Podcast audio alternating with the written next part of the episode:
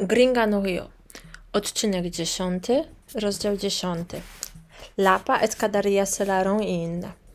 Hej, przywitałam się z Deborą i Reginą wchodząc do kuchni.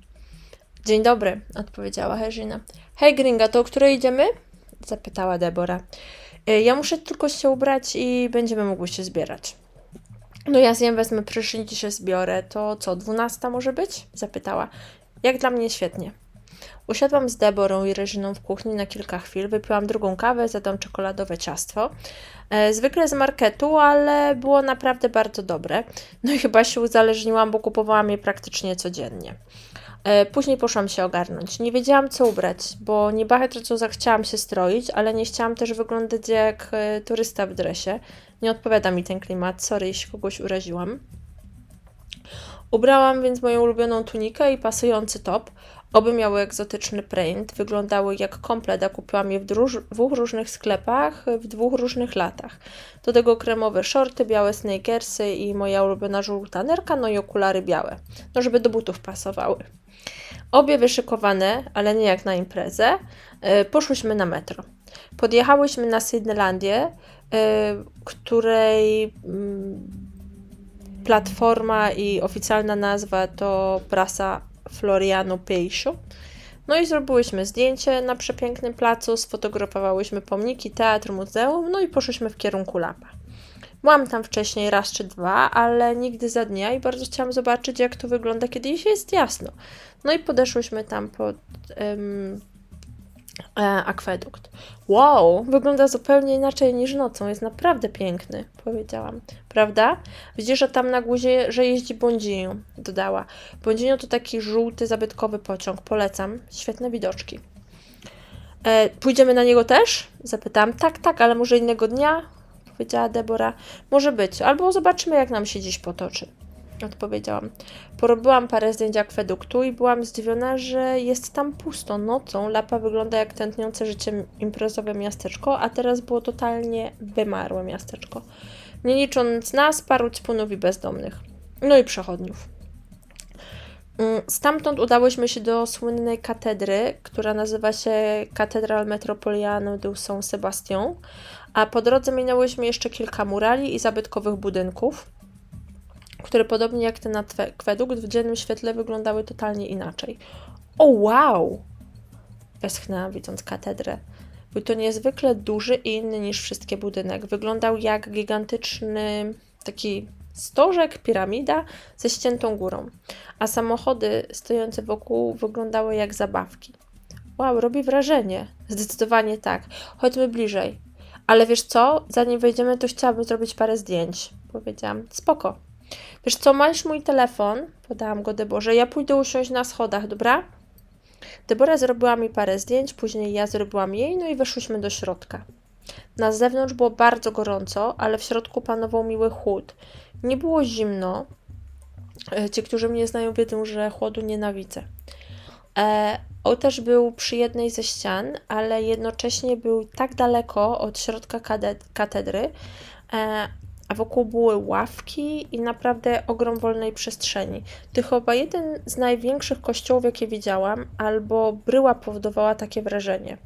Brak innych pomieszczeń, y, jakichś naw, ścianek działowych i tym podobnych sprawił, że budynek wydawał się jeszcze większy. Największe wrażenie zrobiły na mnie jednak ogromne witraże. Były od ziemi aż po sufit i przedstawiały sylwetki świętych. Pomodliłyśmy się, obeszłyśmy katedrę wokół i poszłyśmy dalej. Po raz kolejny minęłyśmy akwedukt i małymi uliczkami ze sporą ilością murali szłyśmy w kierunku Escadaria, Celarą. A znów się przejęzyczyłam Escadaria Celarą. O, zrób mi proszę tutaj zdjęcie, poprosiłam Deborę. Nie byłam oryginalna, wiele osób fotografuje się na tle tych motylich skrzydeł, ale są naprawdę bardzo ładne. Minęłyśmy kilka kolejnych murali, innymi mapę świata i na osobnym mapę samej Brazylii. Fajna tunika! Ciekawe, gdzie ją kupiła. Kobieta, moja rodaczka, skomentowała mój strój w miły sposób. Jakie było jej zaskoczenie, kiedy się odwróciłam i po polsku odpowiedziałam, bo jej zdziwiona mina była naprawdę bezcenna. Byłyśmy już przez Escadaria Celarą. Kilka razy posłużyłam się nazwą, a w sumie nie wyjaśniłam, co to jest dla tych, którzy y, nie wiedzą. Więc to są słynne, kolorowe, mozaikowe schody w Rio de Janeiro.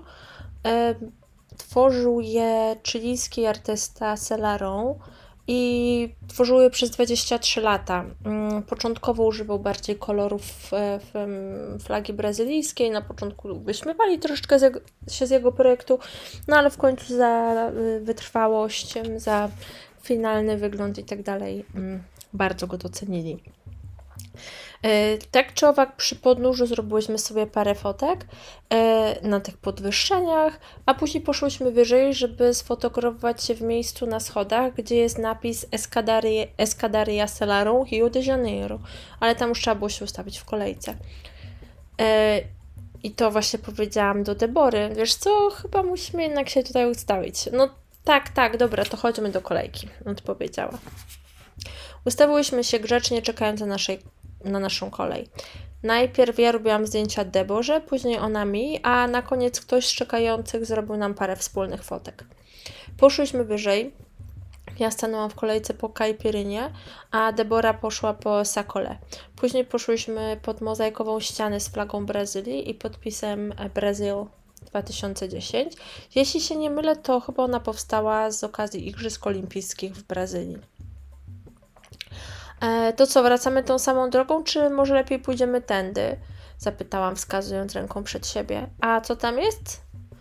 Wiesz co, tego nie wiem, dlatego chcę tam iść, powiedziałam do Debory. No to dobra, to chodźmy. Jeszcze kawałek szłyśmy schodami w górę, e, później chyba w dół, aż dotarłyśmy do takiej małej, krętej uliczki. Była malownicza, było tam trochę nowych budynków, trochę starych, gdzie niegdzie grafity, a w innych miejscach obdarte tynki. Tutaj nawet obdarte tynki mi się podobają. Po kilku minutach doszłyśmy do drogowskazu. To gdzie teraz? zapytała Debora. Santa Teresa? Dobra, to chodźmy odpowiedziała. Znów weszłyśmy na krętą uliczkę, tym razem nieco szerszą. Szliśmy lekko pod górkę. Z prawej strony miałyśmy płoty i zabudowy, a po lewej stronie były piękne widoki. Byłyśmy coraz wyżej, więc zaczęłyśmy oglądać miasto z dystansu i było cudowne, było pięknie.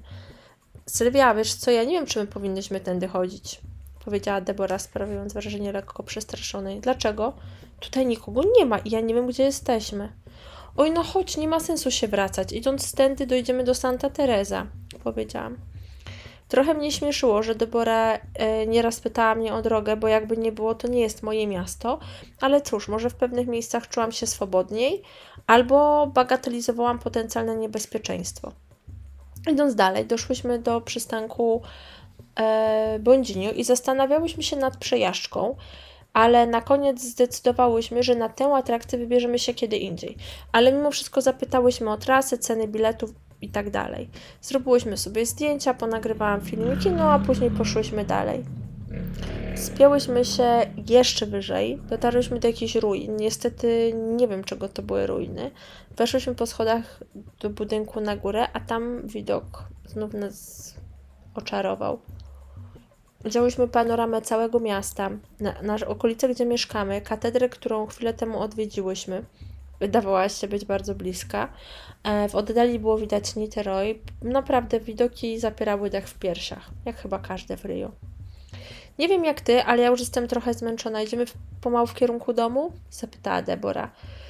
Wiesz, ja mogę jeszcze chodzić, ale jak chcesz, to możemy pomału iść na przystanek. Zeszłyśmy z ruin i znów podążyłyśmy krętymi uliczkami, tym razem w dół, a piękne widoki towarzyszyły nam przez całą drogę. Wiesz co? Pierwszy raz w życiu widzę tutaj broń palną. W Polsce czy Londynie policja może i ma pistolety, ale nie na widoku. No i pistolety, nie karabiny, powiedziałam do Debory, kiedy miałyśmy policjantów. Serio? Zaśmiała się. No tak. I wiesz, jak, jak jej zobaczyłam po raz pierwszy, to aż mnie kusiło, abyś zapytać, yy, czy ta broń jest prawdziwa? Mówiłam, śmiejąc się. No, ciekawe, jakby zareagowali.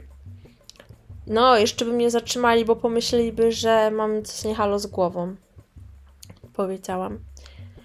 Serio, w Europie nie widziałam tak uzbrojonych policjantów. Tutaj byłam w szoku. Nawet czasem mm, nad plażą, przede wszystkim w weekendy, latają helikoptery policyjne, gdzie policjant lub policjanci siedzący w drzwiach trzyma karabin i mm, wygląda jakby mierzył do ludzi na, na, na plaży. Nie wiem, kwestie bezpieczeństwa, czy kogoś szukają. Mówię o tych helikopterach, bo o normalnych policjantach na ulicy, no to y, przynajmniej w teorii chodzi o kwestie bezpieczeństwa. A dlaczego w teorii? Być może kiedyś o tym opowiem, albo w tym podcaście, albo yy, w jakiś inny sposób, bo yy, to jest temat na dużo dłuższy wywód. E, po kilkunastu minutach opuściłyśmy nasze małe kręte uliczki i dotarliśmy do gigantycznego skrzyżowania, gdzie trzeba było znaleźć autobus do domu. To znaczy, to było zadanie Debory, bo dla mnie cały czas autobusy w Rio de Janeiro to jest jakaś czarna magia.